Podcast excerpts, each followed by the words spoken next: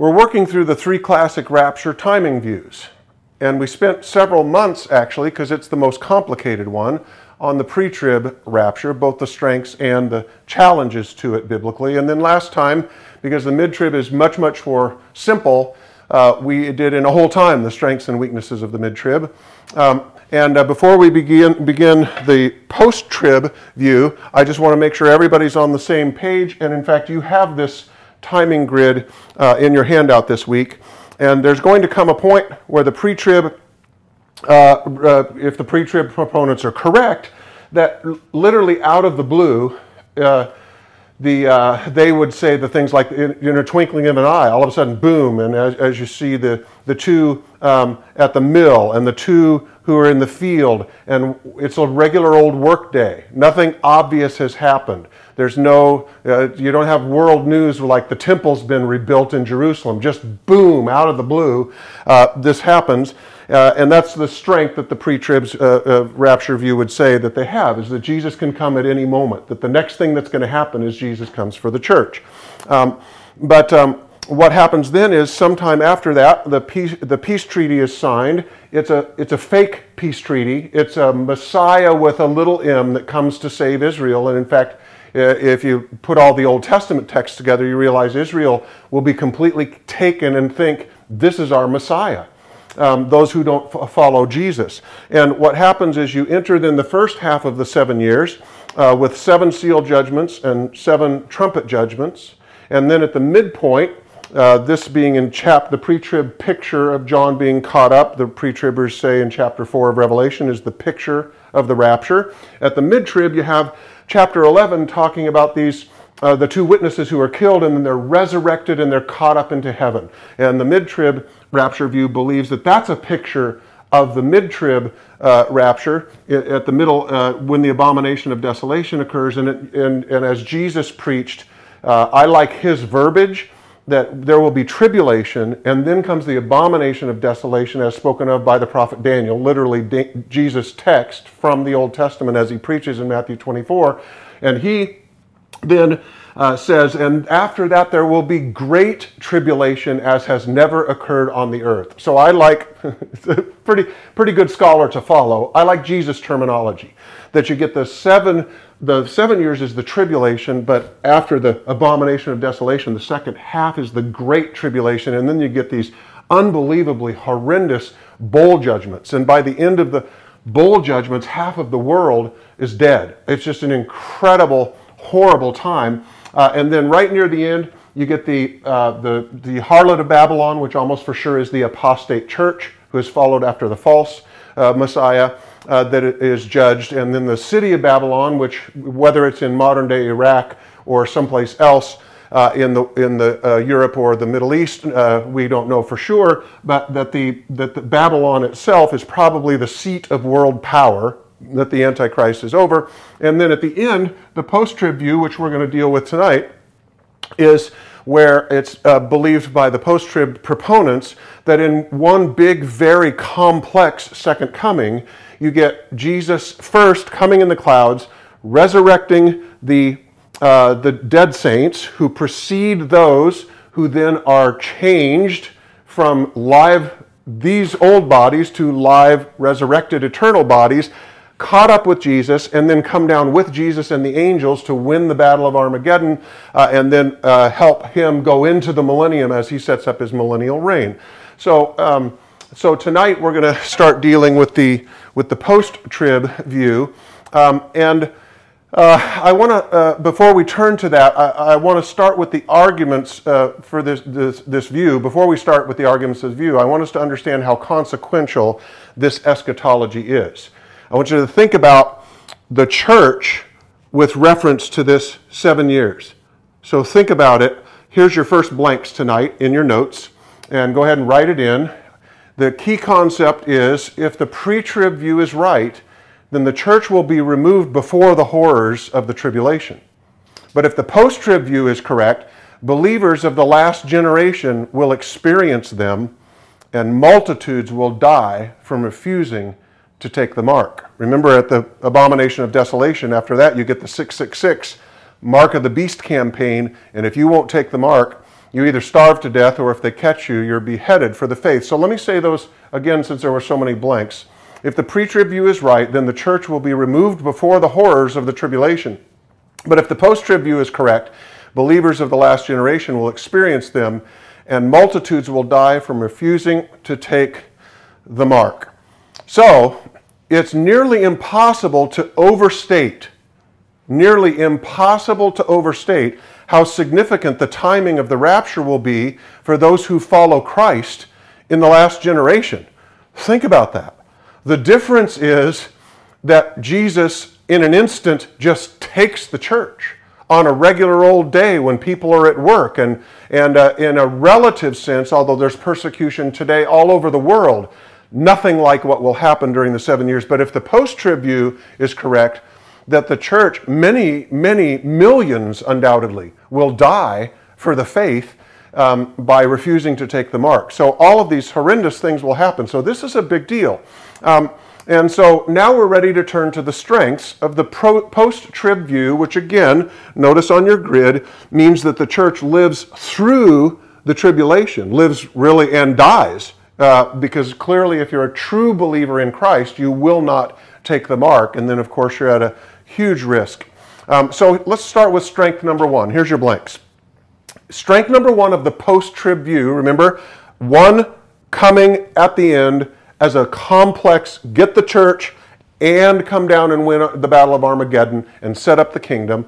Uh, strength number one, it's simplicity and its natural, effortless consistency with the biblical understanding of a first coming, which of course happened in AD 32, and a second coming of Christ. Let me write that in again. Its simplicity and its natural, effortless consistency with the biblical understanding of a first coming and a second coming of Christ. One first coming, one second coming. And the scripture, um, in the historic creeds, of course, and two millennia of Christian theology affirm that Christ will return. Independent of which rapture view, we know that Jesus is coming back. And the Revelation announces this in chapter 1. Listen to this magnificent verse Behold, he is coming with the clouds, and every eye will see him, even those who pierced him, and all the tribes of the earth will mourn over him. So it is to be. Amen.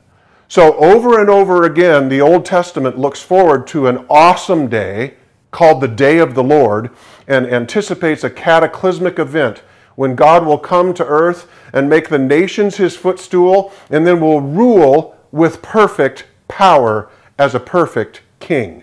And he will save his people and set everything right. By the way, you don't need a, a word of New Testament to have that entire proper second coming, second advent theology just from the Old Testament.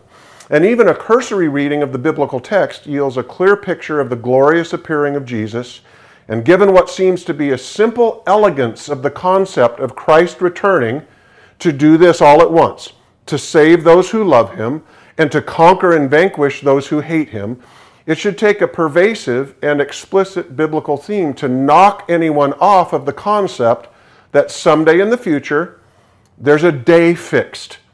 And when Christ will return and culminate all of human history and set up his perfect kingdom to reign in power from the earth. So the post tribbers would say it's just really simple. Jesus is going to come back and at the same time fulfill the promises to the church and then save Israel from annihilation and uh, do all of the things that happens at his second coming.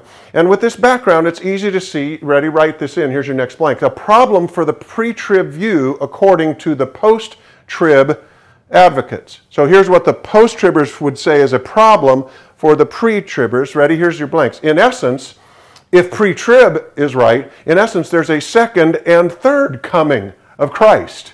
Right? So the post tribbers would say, wait a second, the church has never taught that Jesus is coming three times. The church has always taught that he's coming, coming, he came and now he's coming one more time. So the post tribbers would say, wait a second, this is really the second coming, and this is the third coming when everyone through all of history has believed no, this is the second coming of Christ. This is when he wins the battle, saves the elect of Israel, uh, who are who the few who the remnant who's then still alive and sets up his kingdom. So I think they have a good, strong argument there um, that basically there's two future comings of Jesus, and because of this, the post-tribbers believe that the pre-trib view is made up.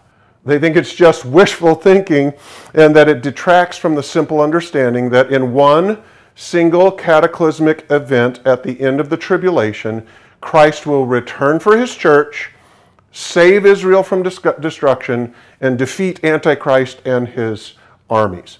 So the post trib proponents believe that it's, weak, it's a weakness of the pre trib view that they functionally believe in two second comings, if you will. So, strength number two here's your blanks. The only place Christ explicitly returns to earth in the book of Revelation is in chapter 19, at the end of the tribulation. Here's one text in Revelation that the one, the one text that clearly describes Jesus coming to the earth. Look at it's in your notes and I saw in heaven open from chapter 19 of course. And behold a white horse and he who sat upon it is faithful and true and in righteousness he judges and wages war and the armies which are in heaven clothed in fine linen white and clean were following him on white horses from his mouth comes a sharp sword, so that he will strike down the nations, and he will rule them with a rod of iron, and he treads the winepress of the fierce wrath of God the Almighty. And I saw the beast and the kings of the earth and their armies assembled to make war against him, who sat on the horse and against his army. And the beast was seized, and with him the false prophet, who performed the signs in his presence, by which he deceived those who received the mark of the beast, and those who worshipped his image. These two, meaning the Antichrist, the beast, and the false prophet, these two were thrown alive into the lake of fire, which burns with brimstone. And the rest were killed, meaning all of the armies that have come to destroy God's people and to try to fight against Jesus. The rest were killed with the sword which came from the mouth of him who sat upon the horse. So the post trib proponents rightly point out that this is the only place in Revelation where Jesus explicitly returns to earth. And it's the very end of the tribulation. And here's what they point out to the corollary of this strength. Ready? Here's your blank. Here's the corollary. The pre trib view from Revelation 24, where John is caught, hears a voice, a trumpet, and is caught up, a pre trib picture of the rapture.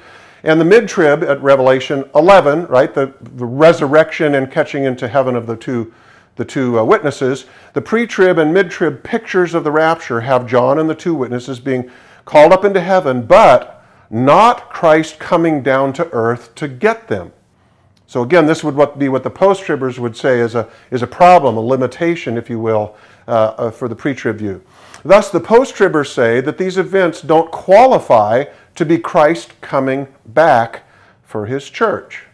Strength number three. It's most consistent, here's your blanks, it's most consistent with the natural flow of Jesus' Olivet discourse. And to show how strong this argument is, I want us to read through the parts of the Olivet discourse to pay attention to exactly how it unfolds. Let's read this together. Remember, this is Jesus, this is the kingpin passage of the text of all of Scripture because this is Jesus preaching about his own second coming. As he was sitting on the Mount of Olives, thus called the Olivet Discourse, the disciples came to him privately, saying, Tell us, when will these things happen, and what will be the sign of your coming and of the end of the age? You will be hearing of wars and rumors of wars. See that you are not frightened, for those things must take place, but that is not yet the end. And notice now Jesus starts the last seven years. They will deliver you to tribulation and so, right, tribulation, the, the seven years, and will kill you, and you will be hated by all the nations because of my name. Therefore, when you see the abomination of desolation which was spoken through Daniel the prophet standing in the holy place, Jesus now literally talking right out of Daniel chapter 9, then those who are in Judea must flee to the mountains. For then there will be great tribulation. Thus, why I like the natural Jesus' usage of the tribulation for the whole seven years and the great tribulation for the second half, such as has not occurred since the beginning of the world until now, nor ever will, but immediately after the tribulation of those days. So it's the end of the seven years. So here's Jesus preaching about his own second coming. At the end of the seven years, notice, immediately after the tribulation of those days, the sun will be darkened and the moon will not give its light. The stars will fall from the heaven, uh, from the sky, and the powers of the heavens will be shaken. Then the sign of the Son of Man will appear in the sky, and then all the tribes of the earth will mourn, and they will see the Son of Man coming on the clouds of the sky with power and great glory. And notice this sentence now. And he will send forth his angels with a great trumpet, and they will gather together his elect from the four winds, from one end of the sky to the other. Notice the clarity with which Jesus answers the disciples' question about his return at the end of the age. He says, Wars and rumors of wars, but that's not yet the end. Then tribulation begins then the abomination of desolation occurs at the midpoint, and then the great tribulation ensues. And then finally, at the end of the tribulation, heaven and earth are shaken, Christ appears in the sky. The whole world mourns in awe of the mighty conquering king, and he gathers God's people from all over the world, the four ends of the sky. So, in the Olivet Discourse, Jesus gathers believers as a part of a second coming event at the end of the tribulation. And this nicely sets up strength number four of the post trib view. The gathering of the elect in Matthew 24 is a very plausible description of the rapture, right? What we just read, listen, it really, really fits pretty nicely, doesn't it? So let's look at several points from Matthew 24 that support the post trib timing. Point number one in Revelation, here's your blanks, the pre trib and mid trib pictures. Remember, chapter 4, John being caught up. Chapter 11, the witnesses being caught up. So the pre and mid trib pictures in Revelation are an inference. Right? It's John and it's two witnesses. It's not the elect from all over the world, it's those three individuals. Or it's an inference, while in Matthew 24, the gathering of the elect from all over the world at the end of the tribulation is explicit. It's explicit in Jesus' teaching. Point number two the gathering, here's your blank, the gathering of the elect clearly happens at the end of the tribulation in the Olivet Discourse. Look at it again, verses 30 and 31. It's in your text. They will see the Son of Man coming on the clouds of the sky with power and great glory. Clearly, this is the second coming at the end of the tribulation. And he will send forth his angels with a great trumpet, and they will gather together his elect from the four winds, from one end of the sky to the other. So here's what the post trib view believes the Olivet Discourse teaches. This is uh, your next blanks. What the Olivet Discourse teaches about the rapture from the post trib view. Ready? The gathering of the elect that occurs simultaneously with Jesus' glorious appearing. Right? Right there at the end, those magnificent, here he comes with power and great glory. It happens simultaneously with Jesus' glorious appearing at the end of the tribulation, is the rapture of the church. That's what the post tribbers believe is taught by Jesus in the Olivet Discourse.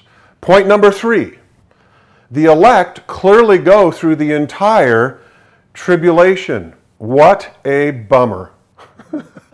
I mean, right? The elect clearly go through. At this point, it's established several times, right? We just heard that they're present at the end of the tribulation, but you know, Jesus also tells it that the elect will be there at the middle of the tribulation. Look from Matthew 24, look at your text.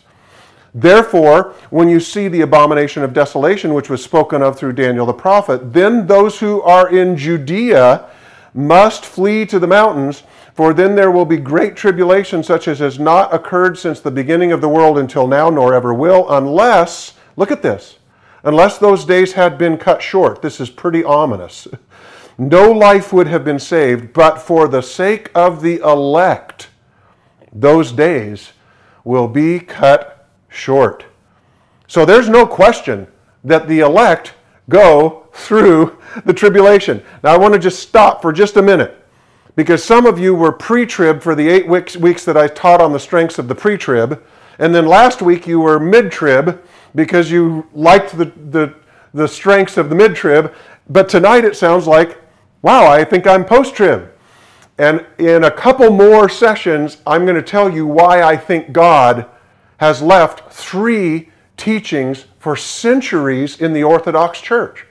Something so important. Why in the world would there be so many proponents with the same scripture, the same infilling of the Holy Spirit, the same Christian doctrine, the same history, and yet there's these three things that you can talk yourself into any of the three? Why would God do that? I'll come back to that for an entire session when we end this. But um, for now, just let this sink in. The question, there's no question the elect goes through the entire tribulation. So now let's stop take a, a step back and notice that there's an assumption that must be made that underlies each of these points from the post trib view. You ready? Write it in. The post trib understanding of the timing of the rapture in the Olivet Discourse requires a specific interpretation. Matthew 24, in Matthew 24, when Jesus refers to the elect, he means the church. That's the that's the, uh, the, the post tribulations are mandating that the elect is the church. And this means that strength number four, the one that we're looking at right now, hangs on a particular interpretation of Scripture. And so, to see how strong this claim is, we need to evaluate how well this particular way of interpreting the text holds up, right? Is the elect the church or is the elect someone else? And so, first, we need to look at a fundamental principle of biblical interpretation. Here's your blank. This is important actually for every believer to know. It's important to carefully evaluate the context of a biblical passage, never lift stuff out and create a doctrine by itself from the lift, right? It's important to carefully evaluate the context of a biblical passage and really important that we are not very good at because it's hard work and attempt to interpret the scripture through the eyes and ears of the original listeners. Jesus was preaching to 12 people when he answered this question. You see, this is really important to remember. So, who were the original lead, uh, listeners at the Olivet Discourse? Here's your blank. It was the disciples. In fact, it says, and they went to him privately.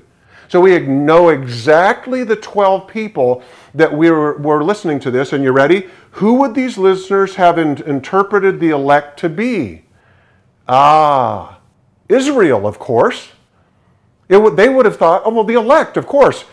Chosen since Abraham, chosen since Jacob, the chosen, the elect. This is Israel. And notice several things. The text clearly states that Jesus' disciples were the original audience. And notice something else. The church wasn't even around yet. They had absolutely no knowledge of what God was going to launch at Pentecost. So the concept of the church was entirely unknown to the original listeners. Rather, every bit of their religious understanding would have been directly out of the Old Testament. And in the Old Testament, the elect were the Israelites. So when Jesus was telling them about what would happen at the end of the age, and what would happen during the future tribulation, and what would happen at the end of the tribulation, he would come in power and great glory to gather the elect. Guess what the only conceivable interpretation could have been of those 12 Jewish disciples? They would have said, Oh, he's coming for the elect of Israel. Everyone who believes all over the world from Israel who now, no matter where they've been dispersed, Jesus comes back and brings them to himself. So, the first principle of good hermeneutics is to attempt to interpret the scripture through the eyes of the original listeners. And now we're ready to see the relevance of the second principle of good biblical interpretation, making sure that we carefully evaluate the context of a biblical passage. So look again in Matthew 24. Here's your text.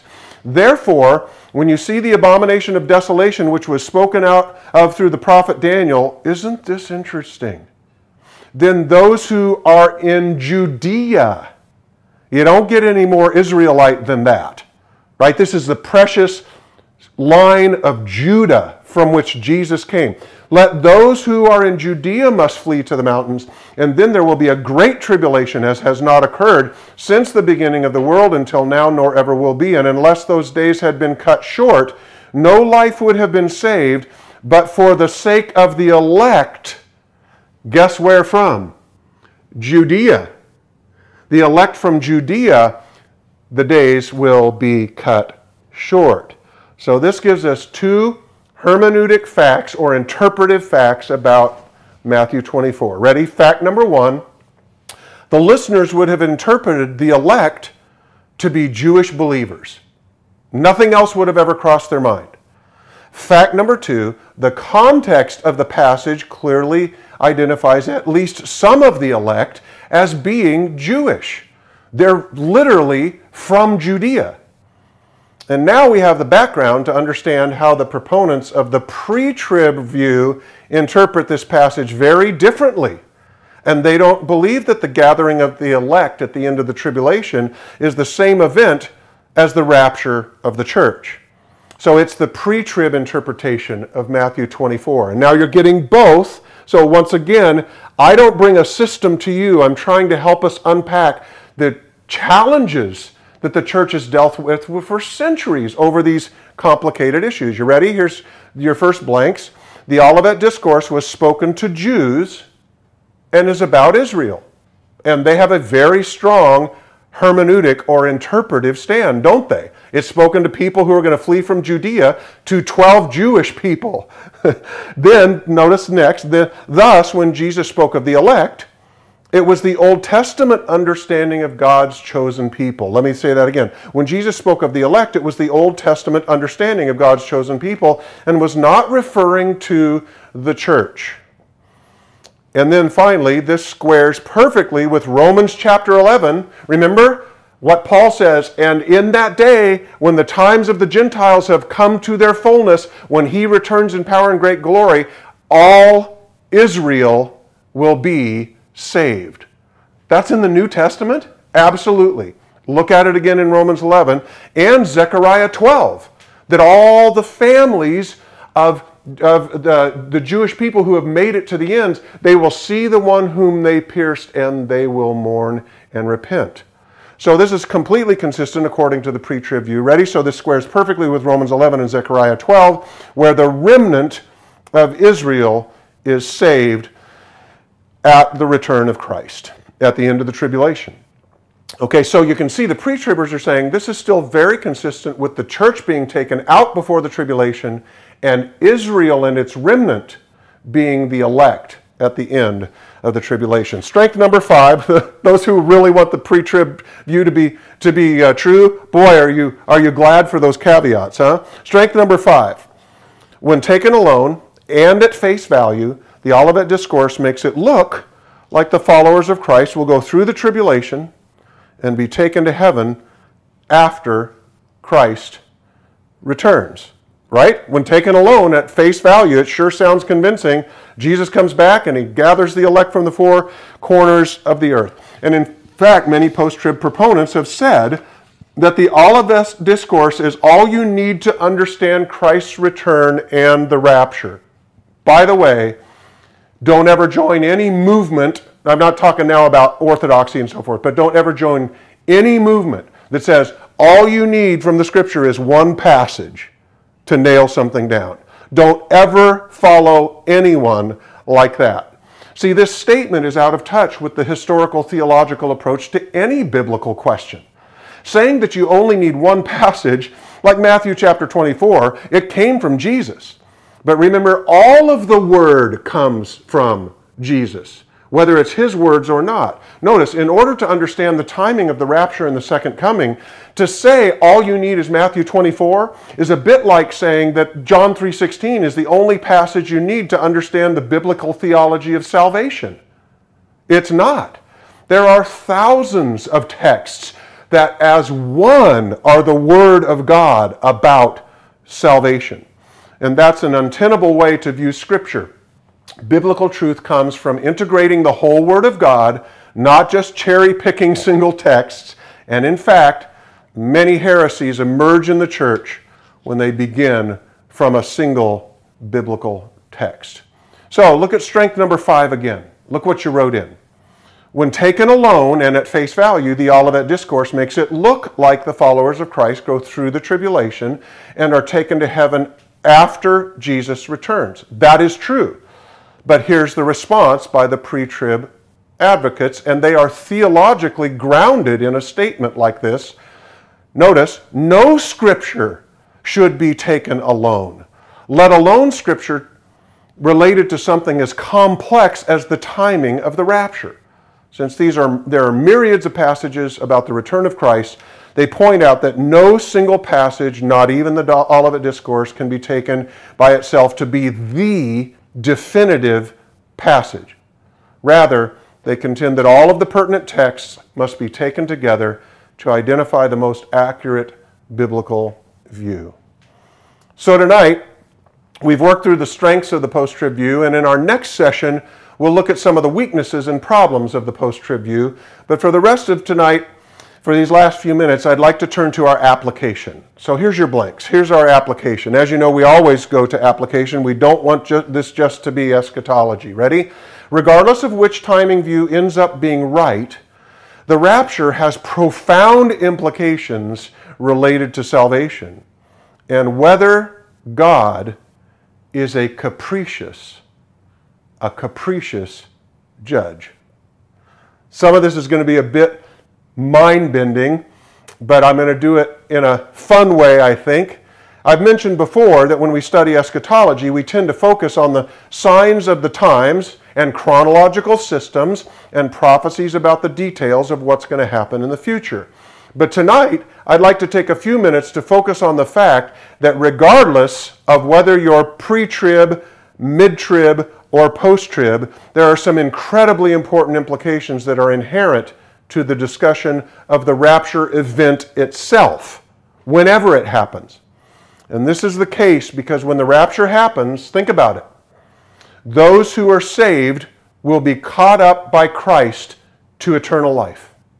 Those beautiful passages, those gorgeous passages of in the twinkling of an eye, we will see him and then we'll, we'll know him as he really is. Just incredible pictures of what will happen when Jesus comes for his bride. So notice, those who know Jesus at the rapture will be saved, but those who are left behind are lost.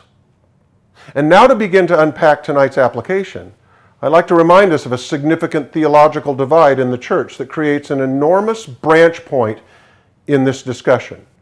As you'll see, in the context of the rapture, it shocks the mind depending upon which theological view of God's salvation plan you hold. So let me begin with a super brief review of the Reformed and the Arminian views of the biblical doctrine of election. By the way, if you attend Renovation Church, you know that I preach two messages on this on July 17th and July 24th, and I would refer those to you where I really dive deeply into the issues of election and, and uh, the concept of limited uh, atonement, etc. So I would refer you there. Um, so, but I, uh, and because of that, I'm not going to go deeply into it. But here's here's what I do want to do, just for a quick snapshot tonight. Uh, here's the definition of unconditional election from Reformed theology, and, and this is also known as Calvinism. Uh, and this definition, by the way, comes right out of the Westminster Confession, which is one of the great confessions of the Reformed uh, Protestant Church. Ready? Here's your, here's your blanks. By the decree of God and for the manifestation of his own glory, some humans and angels are predestined unto eternal life, and others foreordained to everlasting death. And this concept has been repeated in many different forms uh, out of thousands that I could uh, take from statements by Reformed theologians. I've just picked a couple. Look at Edwin Palmer's statement all things are ordained by God, including sin and unbelief. Thus, God has ordained who will be unbelievers. And from Henry Sheldon, God foreordained that the fall would involve beyond any chance of rescue the eternal ruin and damnation of the majority of the human race. And now let me give you, just for the brief, that's a, so brief snapshot of Reformed concept on this. Now, let me give you the Arminian understanding of the biblical doctrine of election. Ready, write it in. I'll read it twice because there's four blanks. Look at in the Old Testament, God elected Israel. And in the New Testament, God elected the church. And the purpose of election in both covenants is for the elect to help him save the whole world. Don't ever forget what God said to Abraham. The reason why I'm saving you and blessing you, the reason why I've come to you is so that all the families of the earth may be blessed in you. God's always been a missionary God. So notice this as the Arminian understanding. Look at, read in now what you've written. In the Old Testament, God elected Israel, and in the New Testament, God elected the church. And the purpose of election in both covenants is for the elect to help him save the whole world. And now we're ready to see why I've gone through these concepts from salvation theology. Look again at our application. Regardless of which timing view ends up being right, the rapture has profound implications, doesn't it? Related to salvation and whether God is a capricious judge. And now I'd like to transport us forward to sometime in the future. It could be tonight, tomorrow, it could be next year or next century. No one knows the day, but there is a day fixed by the Father. And whenever it happens, regardless of which rapture view you espouse, at some point, Jesus will come for the church. And when he comes for the church, he'll also come for the children and the infants and the babies and the little tiny ones still inside mama. But wait, wait. If the doctrine of unconditional election and double predestination, that God has, pre- has predestined not just the eternal life, but also who will not have eternal life. If unconditional election and double predestination are right, then some children and infants and babies will be taken to be with the Lord, but the majority of them will be left to their eternal doom. Why? Because if they weren't elected, then they're predestined to eternal separation from God. But now think about this scenario. Let's go, by the way, in being in emergency medicine, stuff like this occurs to you all the time. Let's go to the maternity ward at the time of the rapture. Let's say the labor and delivery unit has 10 mothers in labor when ra- the rapture occurs. If unconditional election is true, then perhaps only one or two of the babies will disappear, while all of the others will go on to be delivered and to live until they receive their eternal punishment, because that is God's plan for them. And perhaps one of the moms will be ready to deliver triplets. But amazingly, she'll only deliver two babies. And the astonished doctor that can't find the third baby will quickly, quickly go to an ultrasound to find out that indeed, before labor, there's a third baby to deliver. And then they'll look again at the pre delivery ultrasound and they'll go back and forth. Two babies. Now we ultrasound mama's womb because I don't trust my physical exam to make sure I'm not missing a baby. And there's no baby in there. And a few minutes before, there were three babies. By the way, my mom, who's gone home to be with the Lord, would listen to stuff like this and say, Daniel, who ever thinks of things like this? And the bottom line is, when you're in emergency medicine and you've seen everything, you think about stuff like this. So notice with me if unconditional election is correct, then the one that vanished will be saved, and the ones who are still around to be delivered are lost. And think about this. Let's say mom is elect, but baby isn't. Imagine. The doc is scrubbing for the delivery. All of a sudden, the nurse, completely pale, walks into the scrub room, utterly speechless, and shows the doctor the baby that all of a sudden was left lying on the delivery table as mom's body vanished, leaving only the placenta and the baby behind. And all over the world. Children run to their parents and frantically announce that their sibling or their friend has disappeared.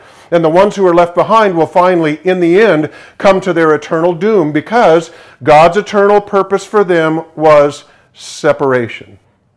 And now you can see why the coming event of the rapture has such staggering theological implications, regardless of when it happens. Because it's an incredibly poignant time when the momentous impact of the two major doctrinal views of salvation will be most clearly differentiated.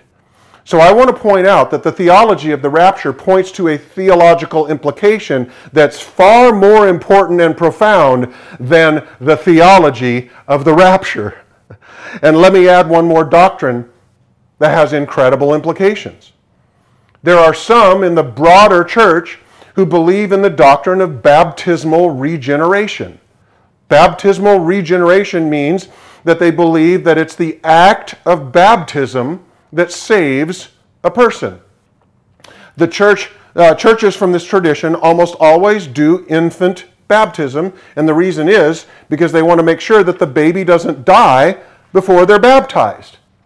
Because they're lost if they aren't baptized. Because remember, it's in the baptism that you get the spiritual regeneration. So now let's think about this doctrine in relation to the rapture.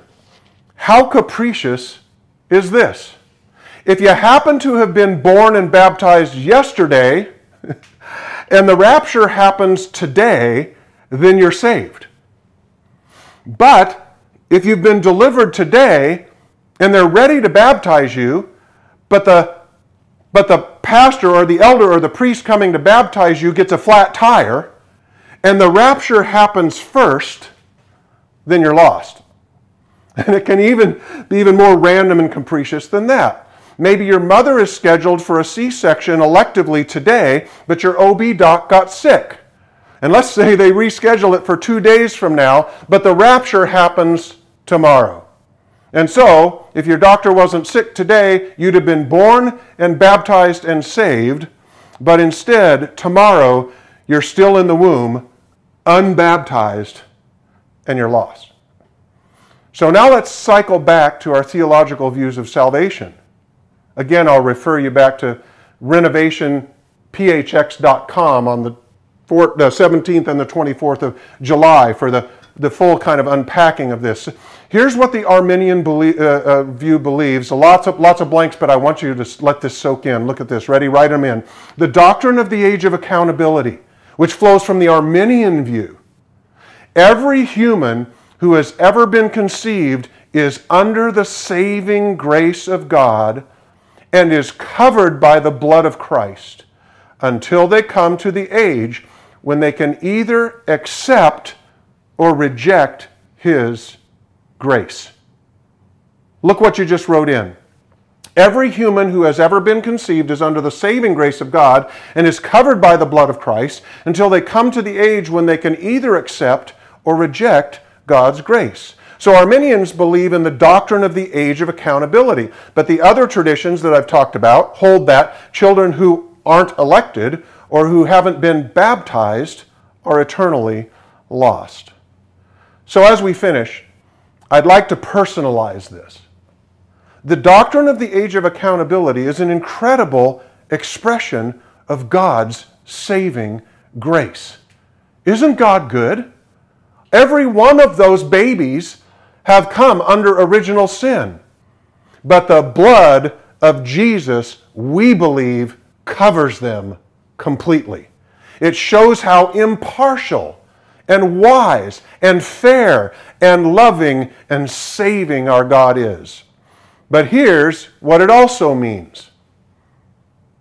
I assume everyone who will watch and listen to this lesson has come to the age of accountability. And that means that God has given us the amazing gift of the ability to freely choose to love Him back as He has loved us first. It's all of grace. We can't do it on our own, but He's loved every one of us first. And He's given us the amazing hope and joy of freely loving Him back. So let me ask you what are you doing with God's grace that's freely offered to you? What are you doing with a God who loves you with an infinite love and has not predestined you to be separated from Him, but has made a way and paid the price for your eternal life? What are you doing with that grace? Are you squandering it, or ignoring it, or throwing it away, or assuming, assuming that you'll always have time to respond to his offer someday. By the way, how can you have that thought if you're paying any attention to the concept of the rapture? Because Jesus said, on a regular old average day, one is gone like that. As if you will always know. That is an assumption which is a fool's errand. And if you've accepted God's saving grace, let me ask you are you now on a mission to spread the message? The message of God? The message of love and mercy and the gospel everywhere you go? Are you looking around and realizing that God wants to save every single person you meet? I've told Arminians often, you've not taken the easy route. If you actually believe God wants to save everyone, then what are we waiting for? Everyone we come in contact with is a person for whom Jesus has a plan to save them. And guess who the plan includes? Us. Are you responding to God's amazing grace by freely allowing Him to fill you with His Spirit that, so that your life is a fragrant aroma? And are you allowing that fragrance to spread the love of Christ to every single person around you? Let's step back and take one more look at where we've come tonight. We've affirmed how incredible the grace of God is. Listen to how the Apostle Peter says it. First in Acts chapter 10, look at this, it's in your notes.